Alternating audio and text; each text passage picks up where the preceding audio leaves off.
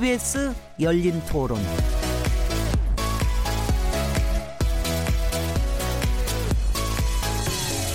안녕하세요. 묻는다, 듣는다, 통한다. KBS 열린 토론 진행자 시민 김지래입니다.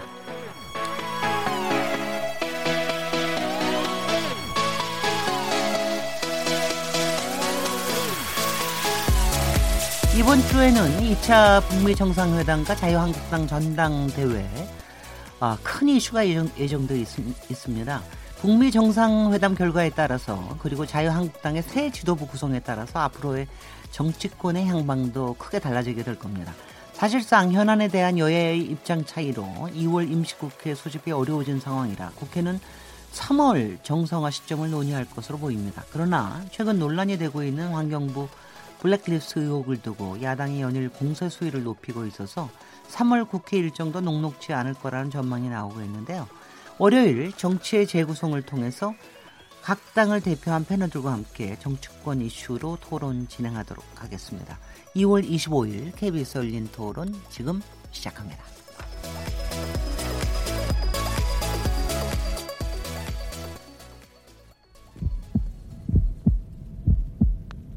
살아 있습니다. 토론이 살아 있습니다. 살아있는 토론, KBS 열린 토론. 토론은 라디오가 진짜입니다. 진짜 토론, KBS 열린 토론. KBS 열린 토론, 청취자 여러분께서도 토론에 직접 참여하실 수 있는 방법 안내해 드리겠습니다. 2차 북미 정상회담이 이틀 앞으로 다가왔습니다. 이번 북미 정상회담이 성공적이라는 평가를 받기 위해서는 어떤 결과가 나와야 된다고 보십니까? 이번 회담에 대한 여러분의 기대와 우려들이 있다면 문자로 보내주십시오. 또한 최근 환경부의 블랙리스트 문건을 두고 여야 간 공방이 치열한데요. 여당은 합법적인 체크리스트라고 주장하고 있고 자유한국당은 불법 블랙리스트라고 공세를 펴고 있는데요. 여러분은 어떻게 보고 계십니까? 샤프 9730번으로 참여하시면 되고요. 단문은 50원, 장문은 100원의 정보 이용료가 붙습니다. KBS 모바일 콩, 트위터 계정 KBS, KBS 오픈을 통하시면 무료로 참여하실 수 있습니다. KBS 열린 토론 월요일 코너 정치 재구성은요. 영상으로도 생중계되고 있는데요. KBS 모바일 어플리케이션인 my K에 접속하시거나 유튜브 또는 페이스북에 들어가셔서 KBS 열린 토론을 검색하시면 바로 저희들이 토론하고 있는 모습을 보실 수 있습니다. 어, KBS 열린 토론은 매일 새벽 1시에 재방송되고요. 당연히 팟캐스트로도 언제 어디서든 들으실 수 있습니다. 청취자 여러분의 열띤 참여를 기대합니다. 자, 그럼 오늘 정치 재구성 함께 하실 패널 네 분 소개해 드리겠습니다. 김경엽 더불어민주당 의원님 나오셨습니다. 안녕하세요. 남북경협 김경엽입니다. 오늘도 또 한 분 남북경협 특별위원회 위원으로 활동하시는 분을 모셨습니다.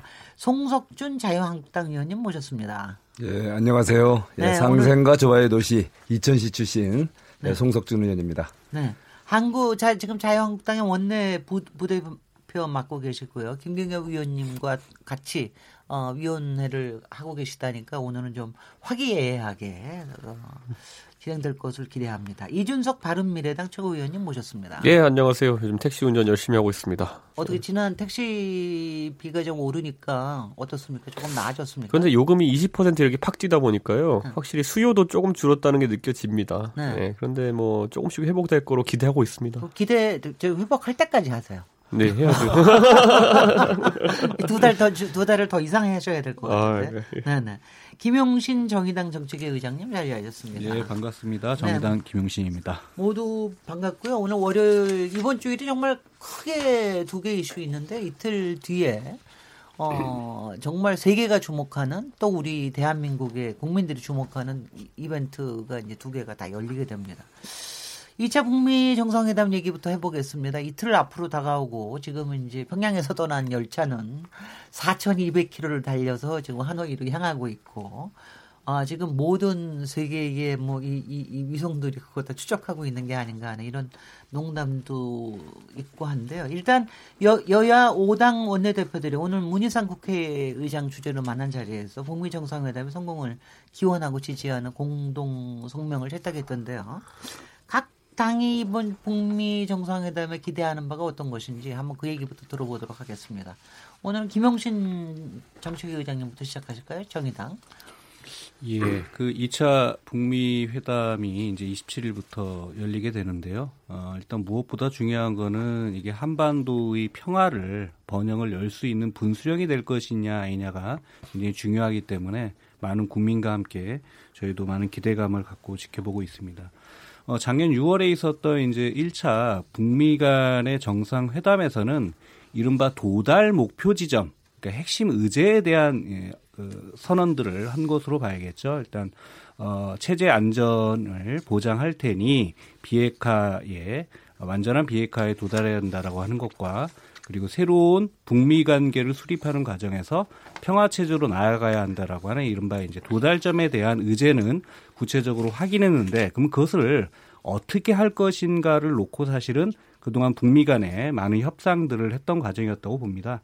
근데 그동안 이제 어 완전한 비핵화를 이루기 전에 제재 완화는 안 된다 또는 선 어, 핵리스트를 핵 리스트를 신고하고 나서 다음 단계로 가야 한다라고 하는 게 이제 사실 이제 미국의 초기 입장이었던 것인데 이 부분이 어 지금 현재 어 실무 협상을 어 담당하고 있는 대표들 간에는 방법론에 있어서는 이제 이견이 해소된 것으로 비춰지고 있습니다. 다시 말해 단계적인 비핵화 조치에 따른 상응하는 조치들을 어떻게 가져갈 거냐. 그리고 일정한 기간 동안에 신뢰가 구축된 다음에 이른바 핵 리스트를 신고하는 절차에 대해서 이른바 양국이 큰 틀에서의 방법론을 좀 합의를 하고 있다는 점에서는 많은 기대를 일단 좀 하고 지켜보고 있습니다. 네, 네.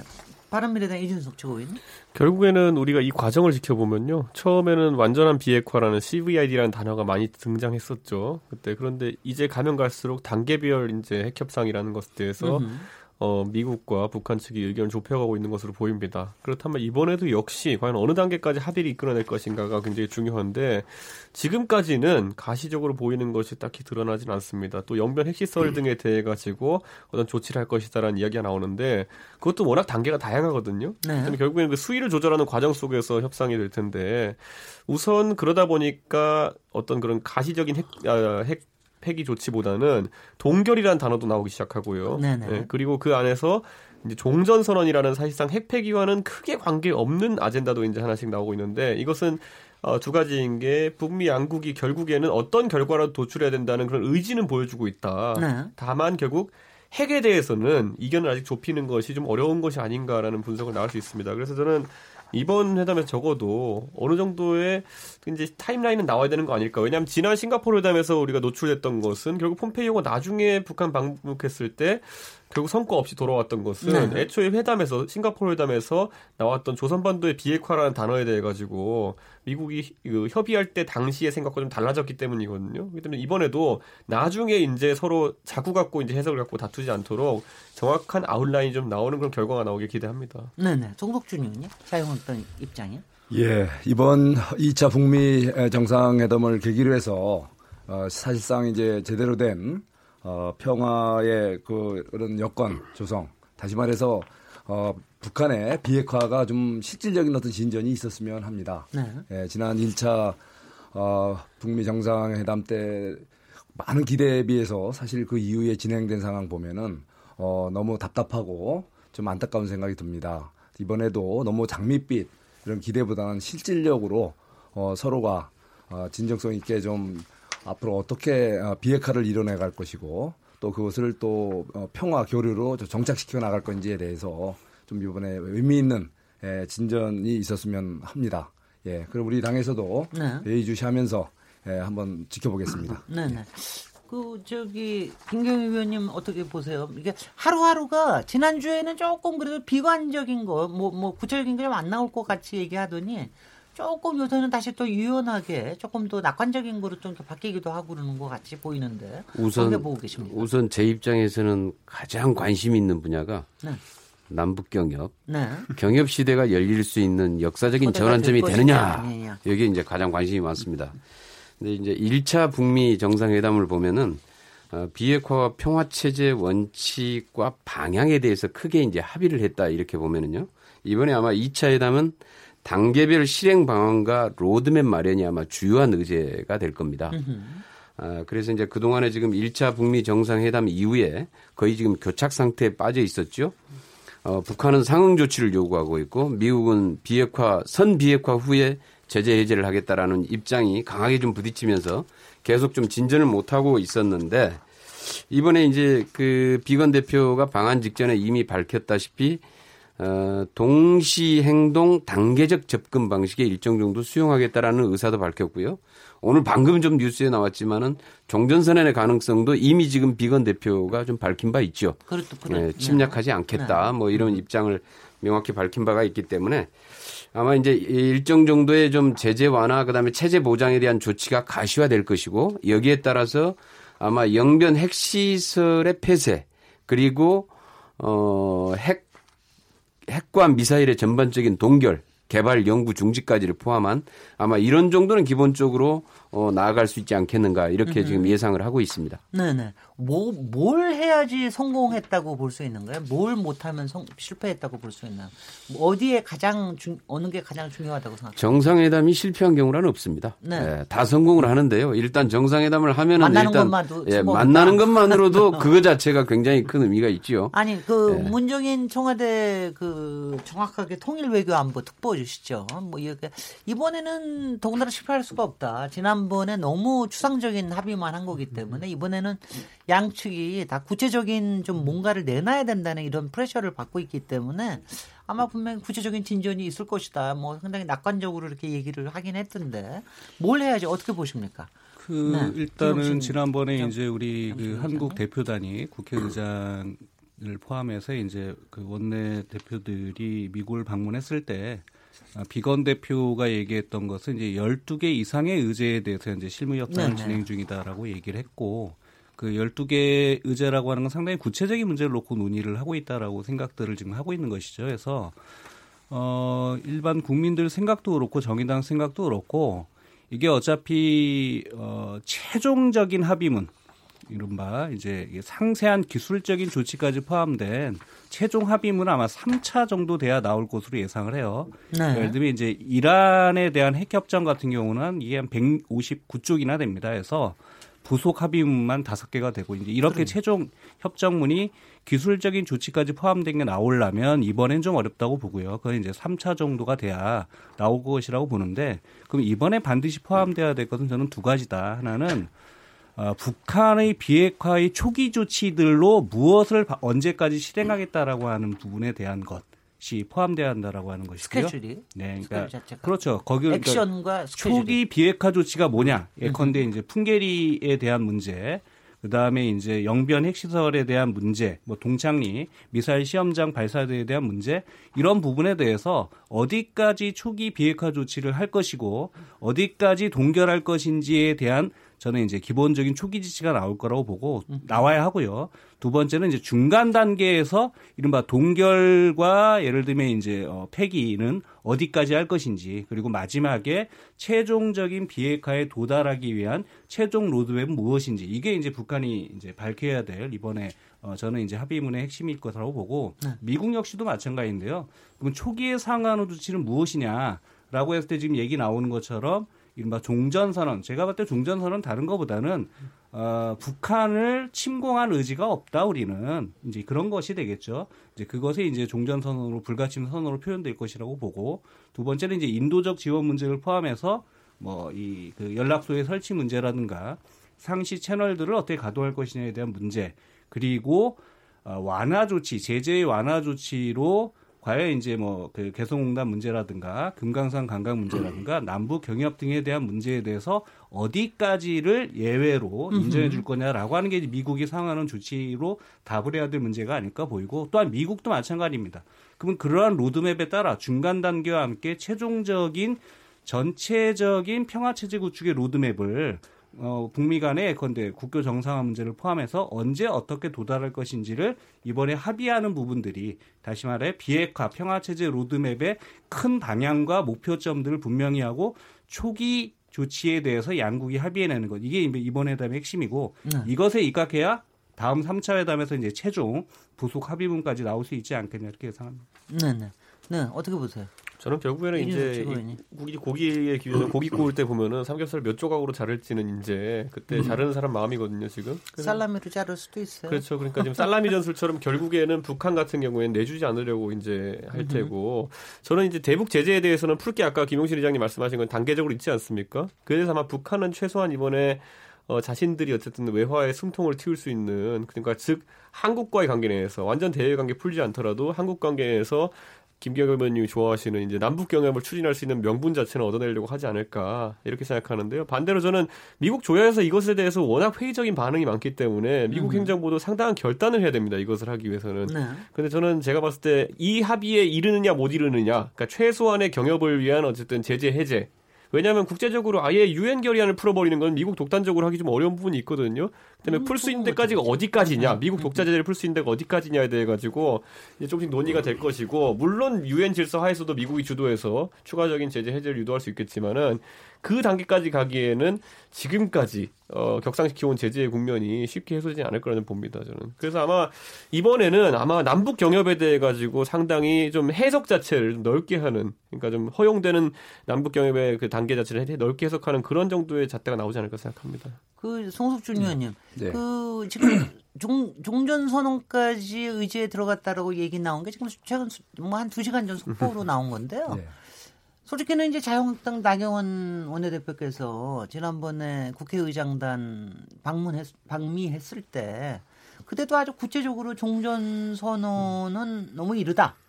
이건 너무 섣부른 결정이다. 뭐 이런 얘기를 좀 가, 아주 그 다음에도 계속적으로 좀 꽤 세게 하셔서 예. 입장이 어떠실지. 예, 저는 어, 이번에 어, 이제 북미 정상회담을 통해서 왜 정상회담을 하느냐.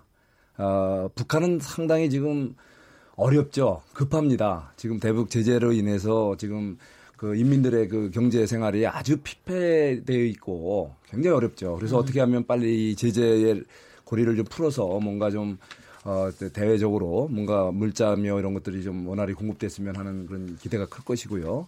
그리고 또 우리 미국을 비롯한 우리의 기대는 북한이 더 이상 어떤 어 보유국가하는 그런 거에 대한 집착을 버리고 어 뭔가 진짜 평화적인 어 저 정상 국가로서 어 이런 평 저 저 경제와 이런 개혁 개방을 하는 어, 그것을 기대하고 있지 않습니까? 네. 네. 사실은 또 그런 것이 어쩌면 이번 회담의 궁극적인 목표가 돼야 될 것이고, 예, 네, 그를 위해서 할 수 있는 것이 뭔지에 대해서 이렇게 하나하나 풀어가는 것이 중요하시지, 하지 단순히 뭐 종전선언 그 한다는 것은 오히려 오히려 이제 우리 주변 우리 한국이 갖고 있는 한미 동맹 관계라든가 이런 어떤 기초 고리가 풀어져서 오히려 우리가 이제 앞으로 더 크게 북한이 예를 들면 지금 어 비핵화의 의지가 사실상 없다. 이랬을 때 어떻게 압박할 수 있는 수단이 우리는 점점 적어지거든요. 그래서 뭔가 섣부른 이렇게 뭔가 어떤 합의보다는 실질적으로 북한을 어 비핵화의 길로 나서게 하고 또 정상국가로서 개혁 개방을 이끌어낼 수 있게끔 어, 이런 어떤 그 현실적인 논의가 있어야 되고 거기에 대한 구체적인 합의가 좀 있어야 될 거다 이런 생각이 듭니다. 네. 네. 그러면서 우리 네네. 어, 당에서도 어, 그래서 좀 특히 외교 관계, 외교 관계를 잘 활용하는 한미 관계 또 한중 관계, 한일 관계 요즘 좀 외교 관계가 굉장히 꼬여 있어요. 이런 상황에서는 상당히 우리가 어, 이런 어, 남북 문제, 북한 문제 해결하는 데는 상당히 우리가 어떤 핵심적인 역할을 하는 데는 상당히 한계가 있다는 겁니다. 네, 그래서 종전 선언 부분에 네. 대해서는 조금 조금 토의를 해주시죠. 예. 김경희 의원님. 그 종전 선언은 이제 북한에게는 체제 보장의 첫 단계입니다. 아, 6.25 전쟁을 깨끗하게 여기서 종교를 짓자라는 이제 얘기 아닙니까? 근데 실제로 이제 이 전쟁에 이제 네 개의 당사자가 있는데 그 중에서 이미 지금 중국이나 북한 그다음에 우리 하, 한국 같은 경우는 이미 뭐 종전선언에 대해서 이미 다 동의를 했고 그렇게 추진하겠다라는 입장을 밝혔는데 이제 미국의 입장만 남아 있죠. 근데 이번에 이제 비건 대표나 트럼프 대통령의 지금 표현에 의하면은 지금 거의 어 종전선언의 실질적인 내용은 이미 나왔다 이렇게 보거든요.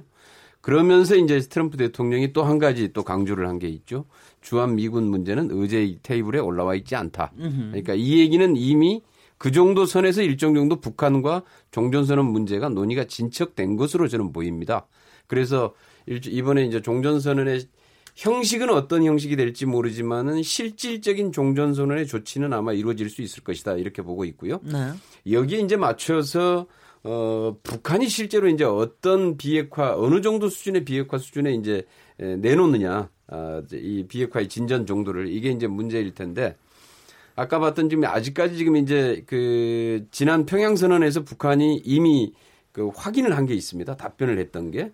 그것은 동창리 풍계리 핵실험장 동창리 이 미사일 시험장에 대한 검증을 받겠다. 그 사찰을 받겠다라는 것하고 그다음에 하나는 영변 핵시설 그 영변이 북한의 핵시설의 총본부죠, 사실은. 핵 물질을 생산하는 총본부인데 여기에 이제 영변 핵시설을 폐쇄하겠다. 그런데 조건이 있다라는 음. 거죠. 그것은 미국의 상응 조치다. 그 상응 조치의 수준이 뭐냐? 그런데 이제 거기에서 지금 아마 그 제재 완화의 수준과 규모를 놓고 지금도 아마 그 실무 협상이 아마 핵심일 겁니다, 이게. 글쎄요. 예. 네, 네.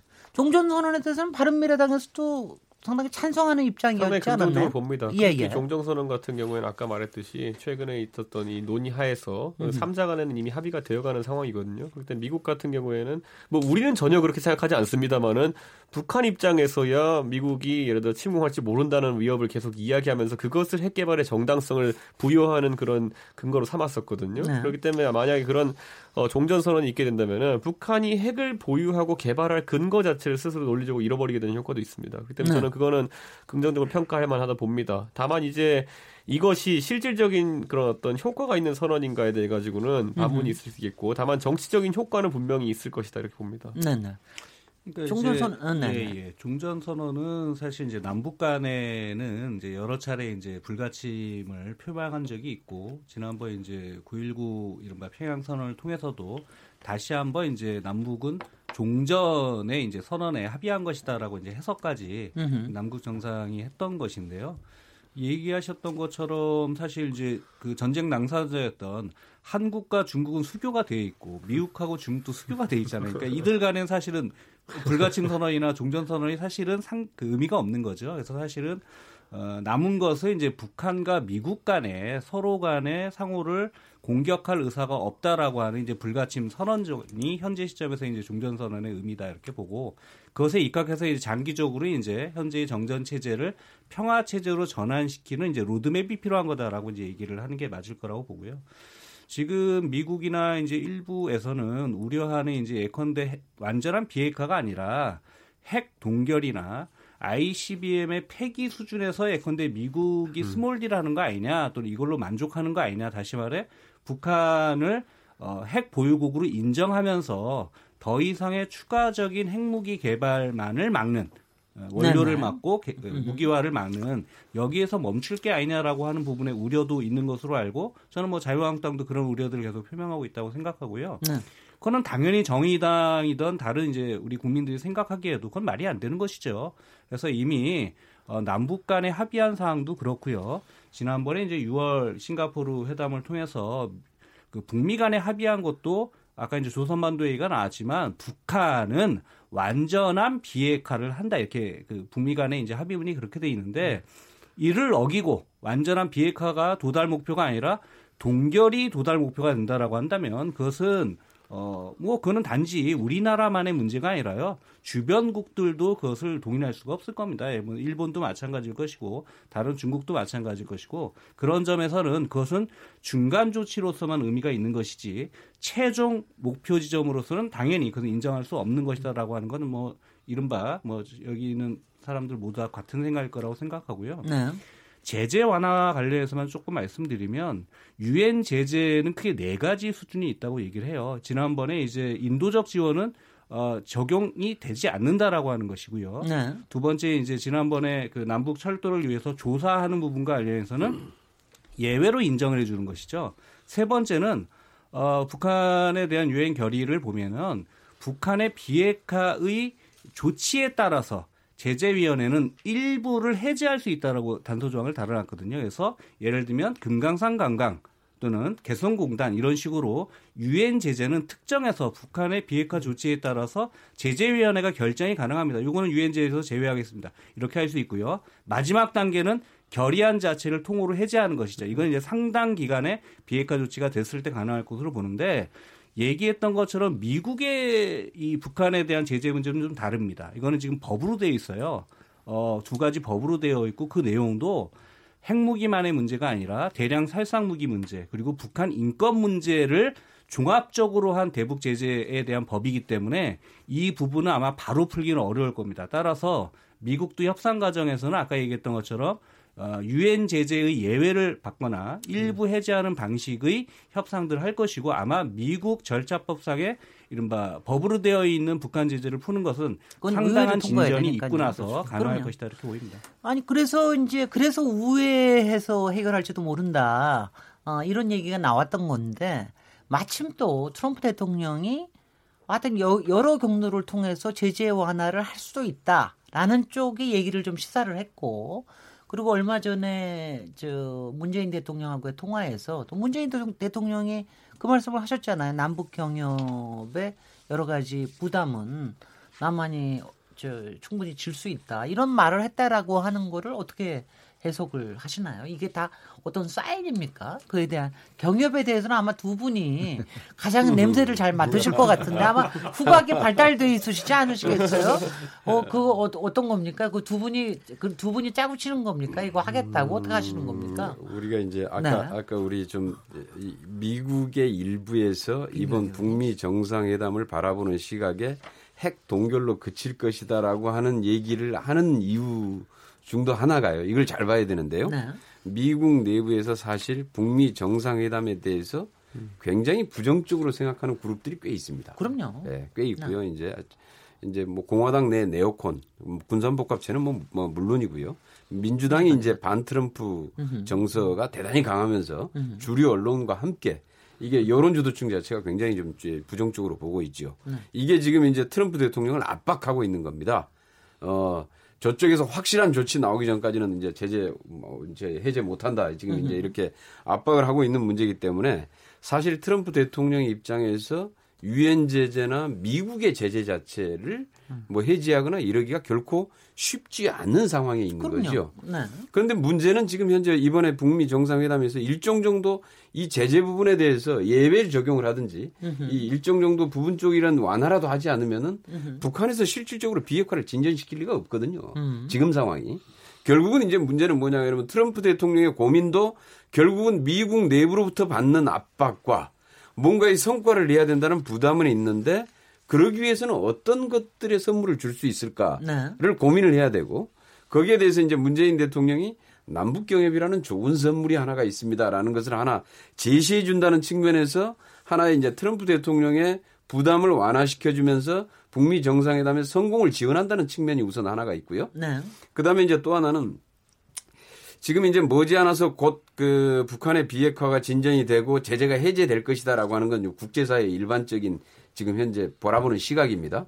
그래서 지금 중국이나 저 싱가폴 그다음에 미국 내에서도 일정 정도 대북 투자에 대해서 지금 민간 기업체들이 이미 고민을 다 하고 있습니다. 네, 시장 조사에 들어가고 지금 네. 이러고 있죠. 네. 이러고 있는데 사실 우리 입장에서는 다른 제재는 그대로 좀 해제가 안 되고 그대로 남아 있으면서도 우리 남북 경협 관련된 부분이 먼저 제재가 면제되거나 예외로 적용될 경우에는 우리가 좀 선점할 수 있는 좋은 조건이 마련될 수 있다. 그래서 남북 경협은 우리 한국 경제의 활로로 봤을 때 일정 정도 좋은 조건을 마련할 수 있기 때문에 아마 이런 카드를 던졌을 것이다. 그래서 두 가지의 포석을 동시에 가지고 있다 이렇게 보고 있습니다. 저는 근데 네, 이제 저, 약간 네. 기대하는 네. 것에 보면은 김경호 의원님이 약간 괴가 다른 게 우리가 경협이라고 보통 이야기하는 건 장기적으로 우리 경제가 좀 발전할 수 있는, 그러니까 시너지 낼 수 있는 것들을 경협이라고 이야기하는데 이번에 아마 북한이 제재 완화를 통해서 얻어내려고 하는 것은 과연 우리가 경협의 대표적인 사업들을 언급했던 철도 사업이나 이런 것들일까? 왜냐하면 이것은 사실 장기적인 투자가 필요한 것이고 북한도 과거에 경험한 바가 있는 게 경수로 쥐어준다 해가지고 봤더니만은 짓다가 결렬되고 이런 거 봤거든요. 그렇기 때문에 북한 같은 경우에는 지금까지 대남 사업 중에서 가장 성과가 그래도 괜찮았던 것들이 현금성 사업들입니다. 네. 굳이 말하자면은 금강산 관광 같은 거예요. 네. 그 당시 본 입산료 이런 명목으로 그냥 45인승 버스 한 대 가면은 미화 만불이 생기는 겁니다. 입산료로. 그러니까 그런 것처럼 아마 현금성 사업을 좀 풀어달라는 취지의 협상을 할 테고 그 부분도 아마 앞으로 우리 나라 내에서도 그렇고 그 미국 내에서도 그렇고 어떤 형태의 제재 해제 조치를 우리가 허용해야 되느냐에 대해서 말이 많을 겁니다. 왜냐하면 네. 과거에도 이런 현금성 지원 같은 경우에는 실제로 정권의 배려만 비울, 배불리는 그런 경우가 있었다는 게 말이 많이 나왔잖아요. 북한은 그런데 이번에 분명히 아마 비슷한 형태의 제재 완화를 요구할 겁니다. 네, 네. 성덕준 의원님. 예. 네, 네. 어, 저는 너무나 네. 우리 지금 어, 이, 문재인 정부가 또 우리 어, 아, 너무나 안이한 대북관을 갖고 있지 않나 생각이 듭니다. 남북 경협이라는 거 굉장히 중요하잖아요. 그렇지만 그것이 우리가 마음대로 하고 싶다고 해서 하고 싶은 방식으로 하고 싶은 때 할 수가 없는 구조잖아요. 네. 예. 어쩌면 우리가 또 쓸 수 있는 중요한 카드인데 그걸 먼저 내놓고 있잖아요. 뭐든지 우리가 할 것 같이.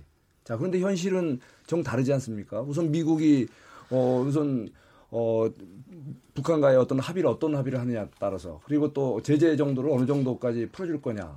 오로지 이제 어, 미국의 여러 가지 그 의지에 많이 달려 있는데 우리가 먼저 섣부르게 그냥 카드를 내놓고 또 마치 우리가 뭐 남북 경협만 하면 모든 것이 다 풀릴 것 같은. 근데 현실은 다르다는 거죠. 현실적으로 보면은요 우선 북한과 중국과의 관계를 우리가 또 어, 잘 고려해야 됩니다. 네. 왜냐하면은 지금 어, 남북 경협에 있어서도 경협의 이익이 다 우리에게 올 것 같은 생각 그거 굉장히 위험한 생각일 수 있습니다. 네, 그쪽 이미 북, 어, 중국 경우에도 말이죠. 상당히 벌써 북한 지역에 대해서는 많은 지금 그 우선권을 이미 그 남, 북한 지원을 통해서 확보하고 있거든요. 네. 근데 우리는 마치 뭐 남북 뭐 교류만 하면은 우리 기업도 살고 우리 남북 경제도 활성화되고 또 북한도 좋아지고 그런데 아니, 그런 전제 조건들이 아니지만 아직 선점을 네. 안 하면은 지금 아, 물론 네, 이제 네. 준비를 네. 해야죠. 준비를 네. 하지만 준비를 하더라도 공개적으로 그렇게 막연한 장밋빛 어, 그 청사진 제시 방식으로 해서는 안 된다는 거죠. 실질적으로 우리가 어, 여건이 됐을 때 얼마나 어, 내실 있게 추진할 수 있는지 그거를 굳이 겉으로 아직은 드러낼 필요는 없다는 거죠. 그래서 네네. 내실 있게 준비하는 그런 노력은 과연 보이는가? 저는 솔직히, 어, 이렇게 예, 정부 준비를 너무 많이 너무 예. 많이 오랫동안 해온 거 아닌가요? 저는 어, 솔직히 그렇지 않아요. 이번에도 예를 들면 네. 보세요. 이번에 네. 그 남북 뭐 도로 철도 연결한다고 했지만 다 어쩌면 생쇼로 끝났잖아요. 아니 그거는 조사도 제대로 조사 그림도 안 나왔어요. 네. 제대로 자 왜냐하면은 결국은 현실이잖아요. 남북 경협은 현실입니다. 그러면 국회에서 여야의 그런 동의를 받아야 되잖아요. 그리고 국민적 공감대를 형성해야 됩니다. 지금 우리 그 우리 대한민국 내부에서조차도 과연 남북 경협 속도, 남북 경협 내용에 대해서 정말 이렇게 국민적 어떤 통합된 목소리가 좀 나왔을까요? 음. 예, 저는 네. 좀 남북 경협 특위 의원으로 지금 있지만 우선 내부에서부터도 지금 어, 소위 판문점 선언도 이렇게 던져놨는데 아직 국회 동의를 못 받고 있잖아요. 지금 평양 선언과 남북 군사 관계 합의서 이거 지금 막 진도 나가잖아요. 으흠. 뭔가 좀 우리가 순서가 얽혀 있고 뭔가 또 우리가 해야 될 거는 놔두고 괜히 뭔가 보여주기 또 막연한 기대 던져주기 이거에 우리가 너무 이 정부가 너무 어, 몰입돼 있는 거 아닌가 좀 걱정이 됩니다. 네네. 김영준 정책위원장님 정의당. 예, 근데 자유한국당이 얘기한 건 좀 동의하기 어려운데요. 그러니까 얘기하셨던 남북 경협이라든가 판문점 선언에 대한 이제 초기에 이제 자유한국당이 비준을 일단 거부했고 반대해서 이른바 이제 비준하는 국회 계류 중인데 올해의 남북 경협안은 어쨌든 작년에 예산안을 합의 양당 간에는 합의 처리한 거 아닌가요?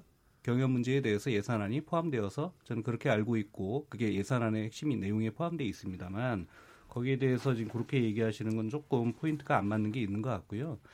어, 제가 이제 이번에 북미 회담에서 중요하게 이제 한국의 역할이라든가 이후 전망들을 봤을 때 중요하게 보는 게 얘기하신 것처럼 왜 그게 진전이 못 됐는가. 사실 작년 9.19 평양 선언에서 이른바 이 남북 간의 교류 협력해서 민족 경제의 균형 발전이라고 하는 게 두 번째 항목으로 들어가 있잖아요. 근데 진행된 게 별로 없어요. 네 가지 항목 중에. 그러니까 하나가 연내에 당시에 어, 동서해안의 철도 도로 연결을 위한 착공식을 한다. 요것만 딱 돼 있는 거죠. 네네. 겨우 이게 모양만 갖춘 거죠. 으흠. 나머지 조건 마련 시 개성공단 금강산 관광 정상화 아직 조건이 마련돼 있지 않아서 못 하고 있는 겁니다. 더해서 이른바 서해경제 공동특구 해서 현재의 개성공단뿐 아니라 이제 개성공단 2단계 작업이라든가 어, 안변이라든가 남포의 조선 뭐 협력 단지 문제라든가 그리고 동해관광 공동특구에서 이제 금강산, 원산, 갈마지구 예를 들면 특구 관련돼서 사실은 이제 남북이 기합의되었던 이른바 공동개발 사업들이 있는데 현재 얘기하신 것처럼 북한의 핵개발 과정에서 현재 제재 문제로 인해서 이게 진행이 안 되는 거잖아요. 그래서 이번에 북미 간에 어, 비핵화의 북한의 초기 조치에 상하는 미국의 제재 완화 조치로 이른바 남북 간의 아, 이러한 교류와 지원들이 제재 예외 소상 그러니까 대상으로 포함이 되어야 사실은 남북 간에도 사실 진전시킬 수 있는 지렛대가 생기는 겁니다. 그래서 네. 이제 이 회담이 중요한 것이고요. 아니 뭐 김정은 위원장의 뭐 연내 답방이 안 된 이유가 다른 게 있겠습니까? 미국 간의 관계가 안 풀리니까 와서도 지금 더 이상 진전시킬 수 있는 게 없었다는 거잖아요. 그래서 어, 어쨌든 북미 간의 이제 그 회담이 이제 며칠 앞으로 다가왔고 그 회담의 결과에 따라 이야기하셨던 것처럼 부분적인 제재 완화 조치가 이루어진다고 한다면 그것을 지렛대로 삼아서 남북은 아까 얘기했던 것처럼 중국하고도 그러한 관계 문제 있는 것이고요. 다른 자본과의 어, 경쟁 문제도 있는 것이고 북한의 개혁 개방을 이루는 데 있어서의 그 방식에 대한 문제도 있기 때문에 이 문제에 대해서는 굉장히 중요한 지점으로 우리도 전략적 준비를 해야 되는 것이죠. 예. 음. 그러니까 저는 이 이렇게 남북 경협을 하는 데 있어서는 크게 세 가지를 분류합니다. 우리가 할 수 있는 게 북한의 부족한 인프라를 보충하는 인프라 사업이 있을 테고요. 두 번째로는 실제 가서 어떤 생산 행위를 하는 사업들이 있을 겁니다. 공장을 짓고 거기서 뭐 저가의 노동력 같은 생산한 활동. 그리고 세 번째가 아까 말했듯이 일방적으로 북한이 득보는 방식의 현금 지원에 가까운 관광 사업 같은 것도 있습니다. 근데 저는 근데 아까 그 얘기하시는 네. 금강산 입산료 같은 경우에는 조금 과장된 거는 좀 아닙니다. 있는 것 같은데 인당 300불 정도 들어갔습니다. 인당 300불이면은 얼마인가요? 버스, 버스 한 대면은 거의 뭐 30만 원이거든요. 네네. 30 몇만 원이었거든요. 인당 30불, 300불이 버스 한 대면 만 불이죠. 그게 그게 하나가 아니 100, 아니 한 45명 들어가니까 예, 거기까지는 예. 안 들어가고. 만, 아니 45명이면 만 불입니다, 실제로. 30명이면 네. 30명, 30명, 30명으로 300불씩이라고요? 예, 예. 네, 네. 그럼 그러면은 만 불입니다. 그렇게 돼요. 만불인데 그러니까 그게 그대로 어, 북한에 들어가는 예, 입산료는 입산료로만 들었습니다. 그게 입산료로 그거는 조금 확인은 좀 정확하게 확인했는데 이게 실제로 네네. 그래서 나중에는 이제 우리 국민들이 금강산 많이 갔었잖아요. 네. 그러다 보니까 나중에는 중고등학교 수학여행 보내면서 입산료를 국가가 지원을 합니다. 그 정도로 이게 현금성 관광 사업이거든요. 그러니까 네. 저는 이런 부분 갖고 국민적 동의를 구할 수 있겠느냐. 저는 예를 들어 그래서 만약에 이제 여당 같은 경우는 이제 평화가 경제다라는 평화 경제론을 펼치고 있잖아요. 저는 어느 정도 공감 가는 부분도 있는데 그렇다면 국민들은 좀 더 현실감 있게 설명을 해야 된다. 아까 네. 말했던 뭐 북한이 원하는 바대로 특구 이름들을 열거하는데 예를 들어 거기에 어떤 사람이 될 수 있다는 거냐. 왜냐하면 개성공단 같은 경우도 그 민주정부 하는 동안 10년 동안에 많이 키우려고 했지만은 실제 거기에 들어간 최첨단 산업이 뭐냐면은 로만선 시계예요. 음. 그러니까 그 정도 이상의 공업을 하기 어려운 북한의 환경 속에서 어떤 평화 경제론이 가능한가? 그래서 저는 아까 제가 개인적으로 저는 오히려 선호했던 게 차라리 인프라 사업을 크게 펼친다든지 이런 것들은 제가 이해가 가는데 과연 평화 경제론의 핵심이 뭐냐에 대해서 국민들을 설득하지 못하면은 결국에는 북한이 가장 원하는 현금성 사업에 가까운 관광 사업 같은 것만 진행될 가능성이 있다. 저는 그 우려가 네. 좀 있습니다. 그 야당에서는 계속해서 현금 지원성 그리고 그게 또 혹시 핵 개발에 또 다시 이용되는 거 아니냐. 정권의 비호에 이용되는 거 아니냐. 이걸 계속 문제 제기를 하시는 하시는데 김경희 의원님 이 부분에 대해서 얘기하실 거 있습니까? 그 동안에 오랫동안 제기돼 왔던 문제였는데요. 네. 지난번에 사실 그 제가 이제 외교 통일위원회에 있을 때 그 통일부나 이런 거 정부기관들을 통해서 충분히 좀 확인을 했었습니다. 근데 그때 보면은 이제 뭐냐면은 개성공단 뭐 임금도 어, 핵개발비로 들어간 거 아니냐 이제 이런 의혹도 좀 제기가 됐었는데 실질적으로 좀 확인을 해봤더니 그때 이제 개성공단 임금 같은 경우가 뭐 노동당 39호실로 들어간다 이렇게 해서 얘기를 했거든요. 그런데 확인을 해봤더니 노동당 39호실이 없어진 지가 10년이 넘었어요. 음.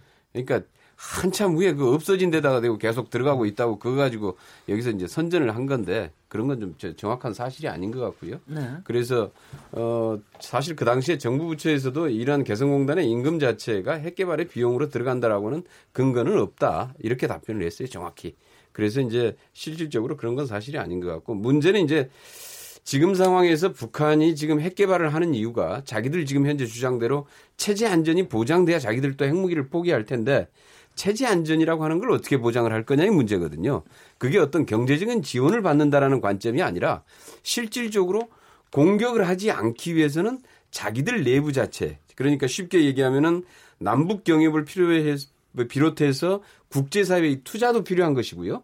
또 다른 측면에서 이제 그 이 이러한 그 투자가 개혁 개방을 유도해 내면서 일정 정도 핵이 필요가 없는 네. 나라 체제 안전이 그러니까 안정적으로 이미 분위기상으로 보장되는 나라를 지금 원하고 있는 건데 실질적으로 이러한 남북 경협이나 개혁 이 남북 경협이 이렇게 개혁 개방을 촉진시키고 국제사회 투자를 유도해 나가면서 핵무기가 필요 없다는 것을 인지시키고 아마 그래야만이 북한은 완전하게 핵무기를 포기할 것이다 이렇게 음. 보고 있습니다. 예, 오늘 지금 네네 네. 송덕중 의원님 말씀하시죠. 네. 예, 지금 이제 어, 뭐가 먼저냐 이런 문제인데 북한 체제가 과연 어, 핵을 포기할 것인가? 예, 우리는 또 그런 걸 믿고 있잖아요. 그런데 지금 과거에도 수차례 핵을 포기한다, 뭐 핵사찰 받는다 했지만 결과적으로 그 자기들의 계획된 대장정을 꾸준히 해왔다는 거죠. 지금도 하고 있고 이 지금 대화를 하는 이 국면에도 최근에 일부 저 정보에 의하면 북한의 핵 그 개발은 이미 이제 보유 단계까지 왔다는 일부 소리 나올 정도로 계속 진행된다는 거죠. 그것을 과연 앞으로 쉽게 포기할 것인가? 이거에 대해서 많은 부분이 또 어, 의문을 갖고 있는 부분들이 있는 겁니다. 그래서 어, 이 현실 속에서 우리가 굉장히 어, 그 현실을 좀 직시하고 어, 거기에 맞게 어, 우리 어떤 대북 접근도 좀 step by step 가야 되는데 우리는 너무 좀 아직도 장밋빛 환상에 북한이 곧 핵을 완전히 포기할 수도 있고 또 우리가 또 적극적으로 도와주면 될 수 있다. 그런 부분에 대해서 좀 많이 회의적으로 갖고 있는 부분들이 많고 그런 증거들도 있다는 알겠습니다. 거 우리는 좀 인식을 좀 해야 될 것 같습니다. 저희가 단계에서... 잠깐만요. 저희 저희가 사실은 북미 정상회담을 가지고 얘기를 했는데 결국은 또 남북의 관계로 얘기가 다시 또 이렇게 자꾸 돌아와서 그 비핵화를 주로 얘기를 해서 사실 지금 북미 정상회담에서 어떤 얘기가 되느냐 하는 거는 사실 우리 정부에서 어느 만큼 또 영향을 약간 끼칠 수 있는 것도 있고 그렇지 않은 것도 분명히 있지 않겠습니까? 뭐 북, 미국의 이해라는 게 또 우리하고 또 상당히 다른 점도 있을 테고 또 거기서 줄댕기기도 좀 있을 것 같고 그런데요. 제가 아까 여기서 되게 마무리를 좀 하려고 그러는데 제가 아까 아까 그 김용신 정책위 의장님이 얘기하신 게 하도 흥미로워서 그 얘기 좀 하나만 질문 좀 드려보고 네. 갈게요. 이게 두 번째까지 두 두 번 정도 해가지고는 안 될 거고 한 세 번은 해야 마지막에 좀 이렇게 합의가 좀 나올 거다라는 얘기를 하는데 그 네. 합의가 되게 언제쯤입니까? 그 트럼프 대통령 재선 들어가기 전입니까? 언제입니까? 그거 하나만 그냥 짧게 얘기하시고. 예, 일단 하나. 기본적으로 재선 전에 이루어져야 시정관의 효과가 있을 거죠. 그게 마무리가 아, 돼야 역진 불가능할 아니, 저도 그러니까 요번에는 아마 여러 가지 어 단서들을 고리들을 확실하게 좀 남겨둘 거다. 그리고 그 고리를 남겨두는 것만으로 해도 이번에는 분명히 아니, 기본적으로 북미 정상회담에 기술적인 합의까지 과학적 네. 기술적인 합의까지 되려면 네. 그각 분야에 예컨대 이제 핵무기 개발자 그 미사일 개발자들 해서 네. working group들이 모여서요 네. 세부 합의문을 작성하는 데 있어서 예예 예. 그래서 이란 아까 제가 말씀드린 이란 같은 경우도 본문이 있는 것이고 네. 다섯 개의 부속 합의문이 있는 것이고 네. 거의 159쪽이에요 이 합의문이 이제 이 정도가 되어야 단계별로 과학적 검증과 사찰 그렇죠. 방식과 보상과 대가가 명시되는 부분에 있어의 최종 합의문은 이제 이번에 나올 수는 없는 문제이기 글쎄요. 때문에 이번에는 그리 가기 위한 큰 밑그림, 로드맵 그림이 나와야 된다. 여기에 이제 주안점이 있는 것이죠. 그렇게 하고 아마 지금 대선 전에 뭐 좀 이제 그 올해 말이죠. 내년 말 내년 말인가요? 네. 그러면 이제 아직도 한 1년 반 정도 여유가 좀 있네요. 네, 네. 그러니까 이제 여기에서 어, 생, 저기가 생길 수 있는 그 뭐 가능성을 저희가 한, 한 걸음 한 걸음 나아길 나아길 바래 보면서 그러면서 이틀 뒤에 또 여기서 이제 계속 또 토론하고 여러분께 알려드리고 그럴 겁니다. 여러분들 기대해 북한 입장에서도 미국, 이준석 최고위원 네, 북한 네. 입장에서 미국의 이제 이런 협상에 대해 가지고 신뢰를 보내기 어려운 부분도 확실히 있을 겁니다. 왜냐하면 과거에 이란이나 우크라이나 핵 협상 관련해서 봤을 때요. 이란과 관련된 이제 핵 협상이 이제 돼가지고 제재 조치를 완화하자마자 그 다음날 어떤 황당한 일이 생겼냐면 이란에 대해 가지고 탄도미사일 관련 제재를 또 걸어버립니다. 이런 식으로 바로 이제 미국이 또 협상을 좀 어느 정도 틀었던 그런 전례도 있고 심지어 아, 트럼프 정부 와가지고는 네. 아예 그 핵상 협상자를 파기하지 않습니까? 그러니까 저는 이 부분에 있어서 미국도 국내 사정이 워낙 복잡하다 보니까 그런 어떤 전환들이 일어납니다. 그러니까 네. 북한도 이번에 본인들이 갖고 있는 최종 병기 아닙니까 핵이라고 하면은 이것에 어쨌든 폐기에 대해 가지고는 상당히 그들 입장에서는 불가역적인 어떤 협상 결과를 이끌어내려고 노력할 그럴 겁니다. 거, 그럴 것 같습니다. 한쪽에서는 비, 저, 비핵화 문제고 또 한쪽에서는 제재 완화도 있고 최종 병기라고. 그래서 제가 이걸 언급한 이거 뭐냐면 그래서 우크라이나에서 핵 협상할 때 뭐냐면은 실제로 핵 리스트를 만들어 가지고 송금해라였어요 보면은 그 당시에 경제 지원을 송금해라지 이렇게 아까 네. 우리 모델과 약간 다른 게 뭐 경협을 조금씩 풀어주고 이런 게 아니라 그러니까 이게 신용이 없는 국가들끼리 사실상 현금 거래밖에 안 되는 겁니다. 그래서 저는 지금 북한 입장에서 봤을 때 사실 단계적 제재 완화 조치라는 거는 또 생각보다도 받아들이기 어려운 왜냐하면 과거에 북한의 이란과의 협상을 봤을 때 뭐 그런 어 단계라고 볼 수 있어서 이번에 돌발 제안이 나올 가능성이 있다 봅니다 저는. 네. 저기 하여튼 뭐 이틀밖에 안 남았습니다. 여러 가지를 좀 기대할 수 있는 이런 시간인 것 같고요. 저희 여기까지 이 주제 마무리하도록 하고요. 잠시 쉬었다가 다음 주제로 이어가겠습니다. 지금 여러분께서는 KBS 열린 토론 시민 김진애와 함께하고 계십니다.